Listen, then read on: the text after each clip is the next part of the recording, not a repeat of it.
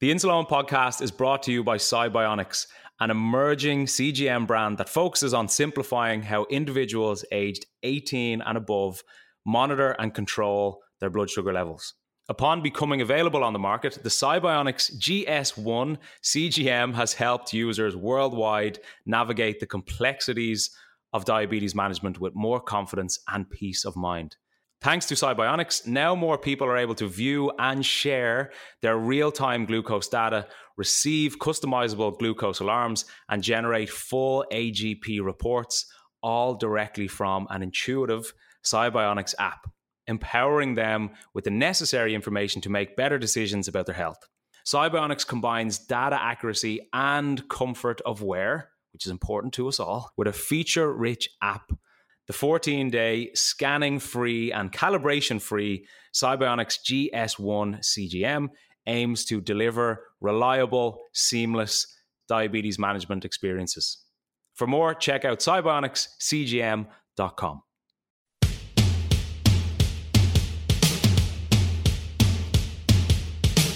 This is the Insuleoin podcast, where I, Eoin Costello, try to redefine diabetes. In this week's episode, when my honeymoon phase kind of started kicking in, I was checking my blood sugar for a few days and it was just level all the time. I wasn't getting any highs, wasn't getting any lows, and I was like, this is unreal. My diabetes is cured. I've figured this whole thing out. What's everybody complaining about? you know. but before we get into that, everything you hear on the Insuleoin podcast is from my own personal experience. And if you have any worries or issues regarding your diabetes, please contact a medical professional. Now, let's get stuck into this episode. Hello, hello, welcome back to the podcast. I hope we've had a great week. I hope this week so far is going good. me and Graham, we literally just started recording and my dog started barking in the background. So we had to redo this, redo this whole thing. So I edited out Bella and maybe she'll, uh, she'll start barking again halfway through. So hope you had a good week. Last week's episode was with Austin First. Really, really, really good episode. It was so good to talk to him again. He's a good friend of mine and a very, very wise diabetic. My uh, my parents always listen to the podcasts, and I think last week was one of their favorites. And my dad, who is he, he tries to pretend like he's a tough Irish man.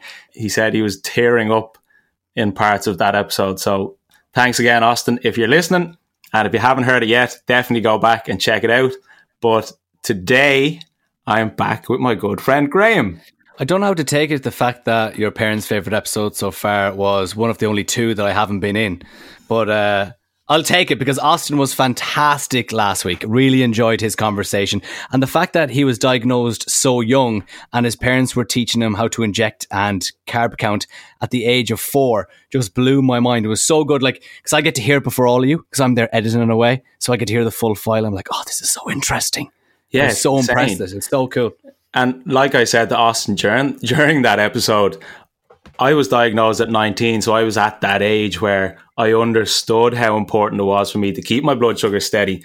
But to even comprehend a five year old injecting himself and carb counting is like it was just, it was just insane to me. I think you were asking him. It was the conversation came about as in you don't know any different. And because he was so young, that was just his life. So that's the way he grew up injecting himself, being a type 1 diabetic. He knew no different, but it was completely opposite to you, where you had lived 19 years of your life as a normal guy, a teenager living in Ireland, doing whatever the hell you wanted, eating what you wanted to a point. And then this came crashing down on you. So it was really interesting having two different, um, two different perspectives on type 1 diabetes. Yeah, it's interesting how no matter what age you're diagnosed at, it's almost like there's pros and cons to to being younger or older or young adolescent. Yeah. How's your week been on? Yeah, week has been good. Again, obviously, like the rest of the world, still locked down, but the weather in Ireland has been really, really nice. I've been spending a lot of time outside in my garden. And actually, last week on Tuesdays, basically, I release uh, an email out to loads of diabetics, and I touched on the importance of understanding how your blood sugar can react in sunny, hot weather. So I think last week that email went out because I was spending a lot of time in the sun. So I was kind of putting a lot more focus and attention on my blood sugar. Is it getting easier or harder for you? Because for me, I don't have an underlying illness. So I can still, I still go into work every single day and I don't have to I don't maybe protect myself as much as someone with type 1 diabetes may do due to the complications that could happen. How are you finding it the longer it goes on? Is it becoming easier or is it becoming harder? Yeah, that's a tricky one because with regard to the virus itself, nothing has changed really. Obviously, we understand more about how it spreads and the severity of it, but we don't have a vaccine, we don't have a cure, and that is the reality of it. So it's nice to see that restrictions are being lifted and people are spending more time outside or they can go about their normal lives again slightly as they had been doing before. But for somebody like me and anyone else out there who has an underlying health condition, because the virus doesn't have a vaccine yet, it's great that the restrictions are lifted. But it's also slightly more intimidating too because people are beginning to become complacent about the whole thing. And I've been cycling a good bit because obviously I can't go to the gym. So I cycle around Bray and I go up and down the beach. And some some of the days I've been down there, it's as if nothing is going on. There are there's uh, like almost hundreds of people walking around, and yeah, a lot of them are keeping their distance, but you you feel that things are just maybe moving faster than they should. But obviously, I will treat it more seriously than somebody like you who doesn't have an underlying health condition. But it's good to see that things are getting back up and running and people are becoming more positive and they're getting back to how they were, but there isn't a vaccine yet. So yeah. I can still go out and I can still get this virus and I am at more risk of developing more complicated issues with it. So just because restrictions are lifted doesn't mean the virus is cured. So it is. It. I was having this conversation with my girlfriend last night, and basically we were saying how complacency is the word that you used, and it's bang on because you remember at the very beginning of this, and I don't know what it's like in the states, but I know a lot of people I've been talking to in Ireland said the same thing. We'd sit down every single evening at six o'clock, and we'd watch the news it's called the 6 1 News in Ireland. And we would get how many people have been infected with the virus. And we'd be like, what? 22 people have been infected. And then when the first death came, we were like, oh my God. But now we're over two months into it. And this is bad for me. And I like I admit it myself, I don't even listen to the news anymore because it's just mm. become an everyday thing that oh, a hundred and something people have been infected and another eighty people have died, and because it's happening every single day, it's just becoming the new norm. People are just becoming normalized by it all, and then they're like, oh, c- come on, like yeah, whatever, yeah, okay, and they're not taking it as serious anymore because they're just used to it. Yeah, you just adapt to this new way of living, and the initial shock of 100 new cases today 10, 15, 20 deaths today, that initial concern has now worn off. So it's kind of like, yeah, we've adapted to this way, th- this new way of living. We've suppressed the virus to an extent. We flattened the curve, as, as they say. But the threat of the virus is still there. And particularly if you're living with a health condition. Like, as I said, it's great to see people going out and living their lives more than they have been doing for the past six, seven, eight weeks. But if I get the virus now, it's just as serious as if I got the virus 10 weeks ago. Yeah. So, with that regard, nothing has changed, you know? So, I still need to be as careful as I need to be. Yeah, I just think it's interesting for us because today is what day is it? Today's Tuesday. We're recording this, and yesterday in Ireland we went into phase one, where a lot of businesses started to open up and building sites and uh, garden centres started to open up as well. So it was just interesting to see extra people on the roads. And when I'm driving home now from work as well, a lot more traffic on the road. So it's very in right now. But we're not here to talk about that. The title of this week's podcast, Eoin, is The Honeymoon Phase. Are we talking about a brand new relationship? What's going on? What does that mean? yeah. For somebody listening to this, if they don't know what the honeymoon phase is, they're like, this is now a relationship podcast. so it's it's actually quite a fitting name, I feel, because the honeymoon the honeymoon phase is kind of like the the nice, relaxed, kind of happy time before everything goes to shit. so before you start seeing each other for who you truly are, exactly. and you get found out. yeah. Um, right. Yeah. So the diabetic honeymoon phase or honeymoon period is basically when you're diagnosed with type 1 diabetes, you are now externally administering insulin. And the honeymoon phase refers to a time when basically your pancreas has kind of got a break from having to produce the insulin and kicks back into action for a period of time.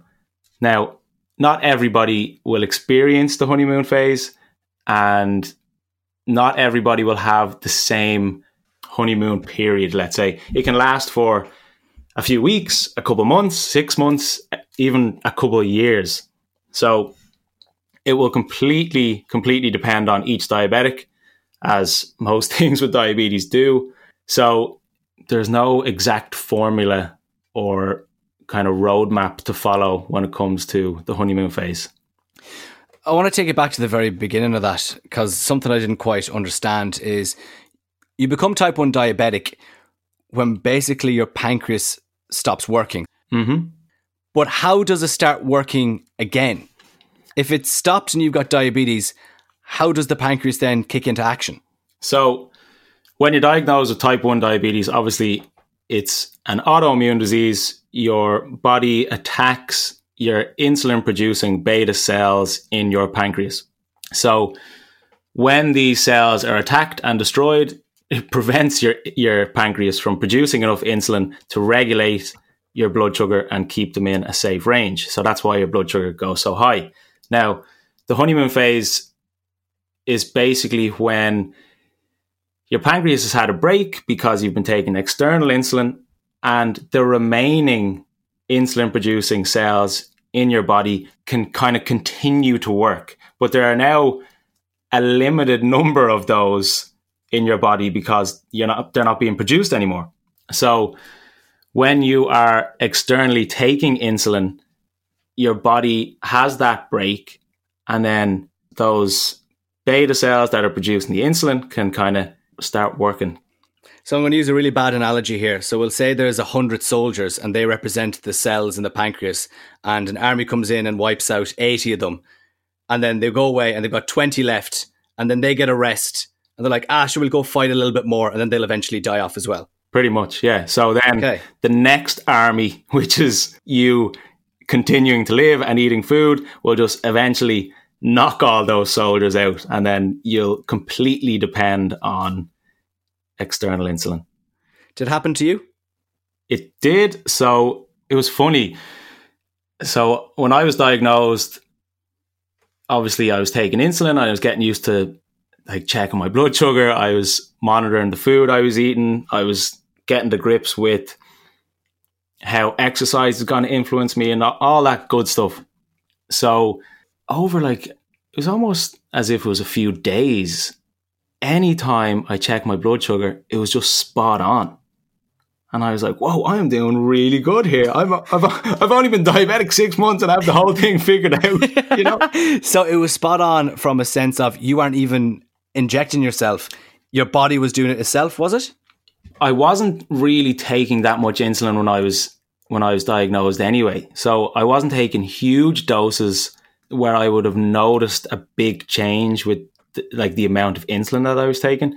So when when my honeymoon phase kind of started kicking in, I was checking my blood sugar for a few days and it was just level all the time. I wasn't getting any highs, I wasn't getting any lows, and I was like, this is unreal. My diabetes is cured. I've figured this whole thing out. What's everybody complaining about?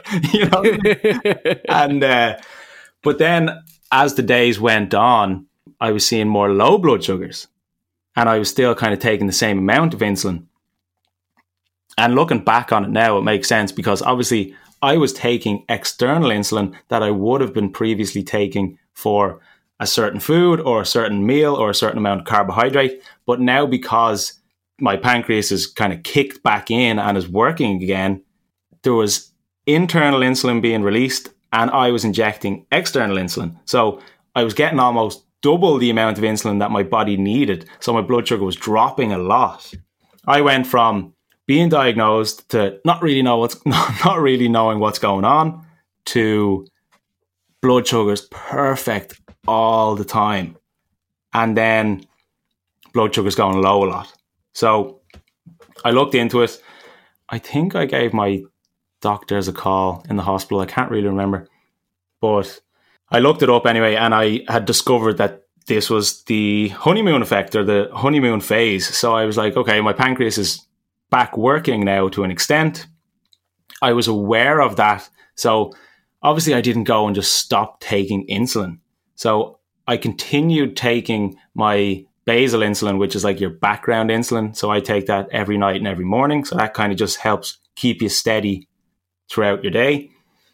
And I was taking little to no fast acting insulin at all. So I would have been going about my day, eating the foods I was eating, and it was as, it was as if I wasn't diabetic at all.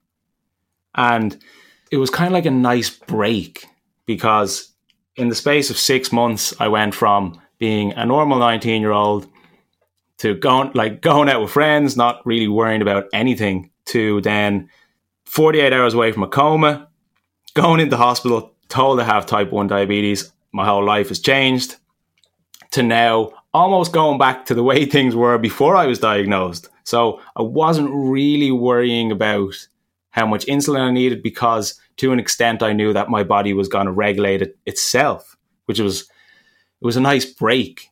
And I think that was a time for me when just going back to the virus, like when you become complacent with your diabetes, that's when issues can arise. So for me, when I experienced the honeymoon effect, I didn't really get complacent with it because I was still so new to the whole thing.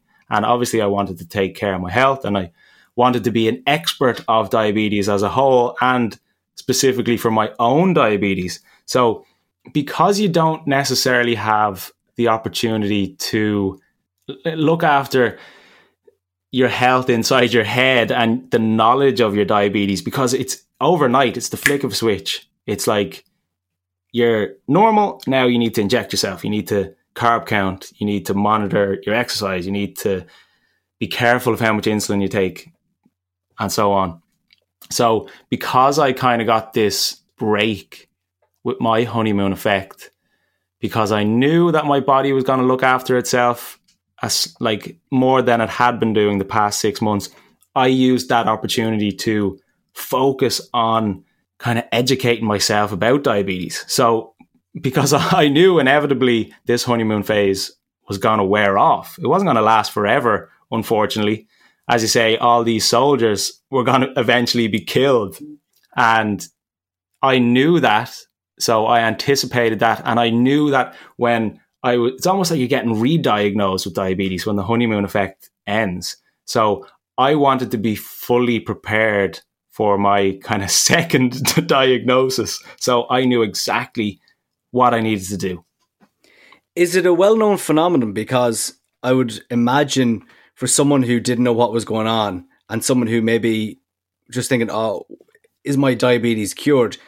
I presume it could be very dangerous.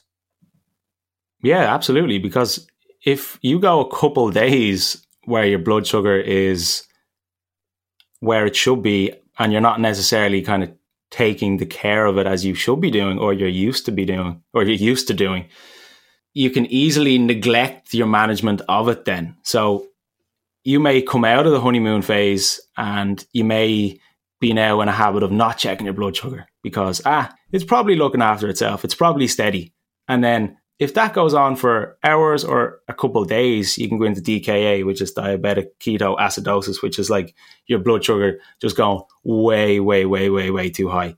And if you're not aware of when you're coming into the honeymoon phase, you may still continue to take the same amounts of insulin, which can result in hypoglycemia and you can experience insulin shock or a diabetic seizure, uh, which also isn't an ideal scenario. So I think it's important for people to, well, specifically when you're initially diagnosed, it's so important to check your blood sugar as much as you can because if you're not frequently checking your blood sugar when you're diagnosed, you won't really be able to identify if you are going into a honeymoon state or not because you won't see those changes in your blood sugar and you won't be well versed enough in diabetes to be able to notice if your blood sugar is high or if it's low. And I think, have you ever read the book Outliers by Malcolm Gladwell? No. So, have you heard the expression like 10,000 hours? Yeah. So, you become an expert at something after you perform it or work at it for 10,000 hours. That's what they say. But it, yeah. so, Malcolm Gladwell refers to the Beatles and stuff in his in his book Outliers about how they played for 10,000 hours and they became experts. But diabetes is like that too. You need to live with diabetes for 10,000 hours to be an expert on it because it changes all the time. And you can wake up one day and your blood sugar could be perfect. You can wake up another day, your blood sugar can be all over the place just from taking one unit less of insulin, taking one bite extra of food. You know, you can be thrown off so easily. So referring back to the honeymoon phase, I actually had I've had a couple people reach out to me recently who have just been diagnosed and they weren't necessarily told by their doctors that they may experience the honeymoon phase because it doesn't happen to everybody. And I'm not even sure if it's as widely known as it should be but they were they were asking me how will I know? How can I treat it? And the only way you will know is if you just constantly monitor your blood sugar. Because like I said, you're not when you're when you're so recently diagnosed, you can't identify if your blood sugar is high or low just from the feeling in your body because you're not used to it yet. So constantly monitoring your blood sugar is how you're going to be able to see the change in levels. And I presume if you have a feeling that this is happening to you to contact your doctor? 100%. Yeah. Do not make any changes to your insulin doses don't make that decision yourself, especially if you're newly diagnosed, because in reality, they know more than you at the start of when you're starting off. So it's important to contact them, tell them, look, I think I'm coming into this phase. How should I adjust my fast acting, my long lasting? How is this going to be? Like, how, how can I treat this with food, exercise? How is it going to affect me? It's just, it's important to just be aware of the whole thing. And there was another guy who contacted me relatively recently, and his his young child, I think he was only like four or five, was type one diabetic, and he had it since he was like two, much like Austin last week, and he said he was experiencing a lot more lows than he had been doing, and and he had said that the blood sugar was had been steady for so long, and they feel like they had it all figured out, and it was kind of it was just smooth sailing with the whole thing. And then almost out of nowhere, they started seeing all these these lows. And I said it could be the honeymoon effect or the honeymoon phase because not all, but a lot of diabetics will experience it. And he was like, "Oh God, yeah, geez, I didn't even know, I didn't even know that existed." Because they didn't even know that that was like a thing that can happen with diabetes. They were still injecting them with the same amounts, the same doses yeah. as they had been doing. So in that way, it can be extremely, extremely dangerous. If you intake one unit of insulin too much, potentially you can go into insulin shock or pass out. So you need to you need to live consciously, as I've said before, and kind of always be aware of how your body can react, how your body will react, and anticipate things, particularly the honeymoon effect when you're uh, when you're newly diagnosed. right, that was a uh, that was a nice voice break.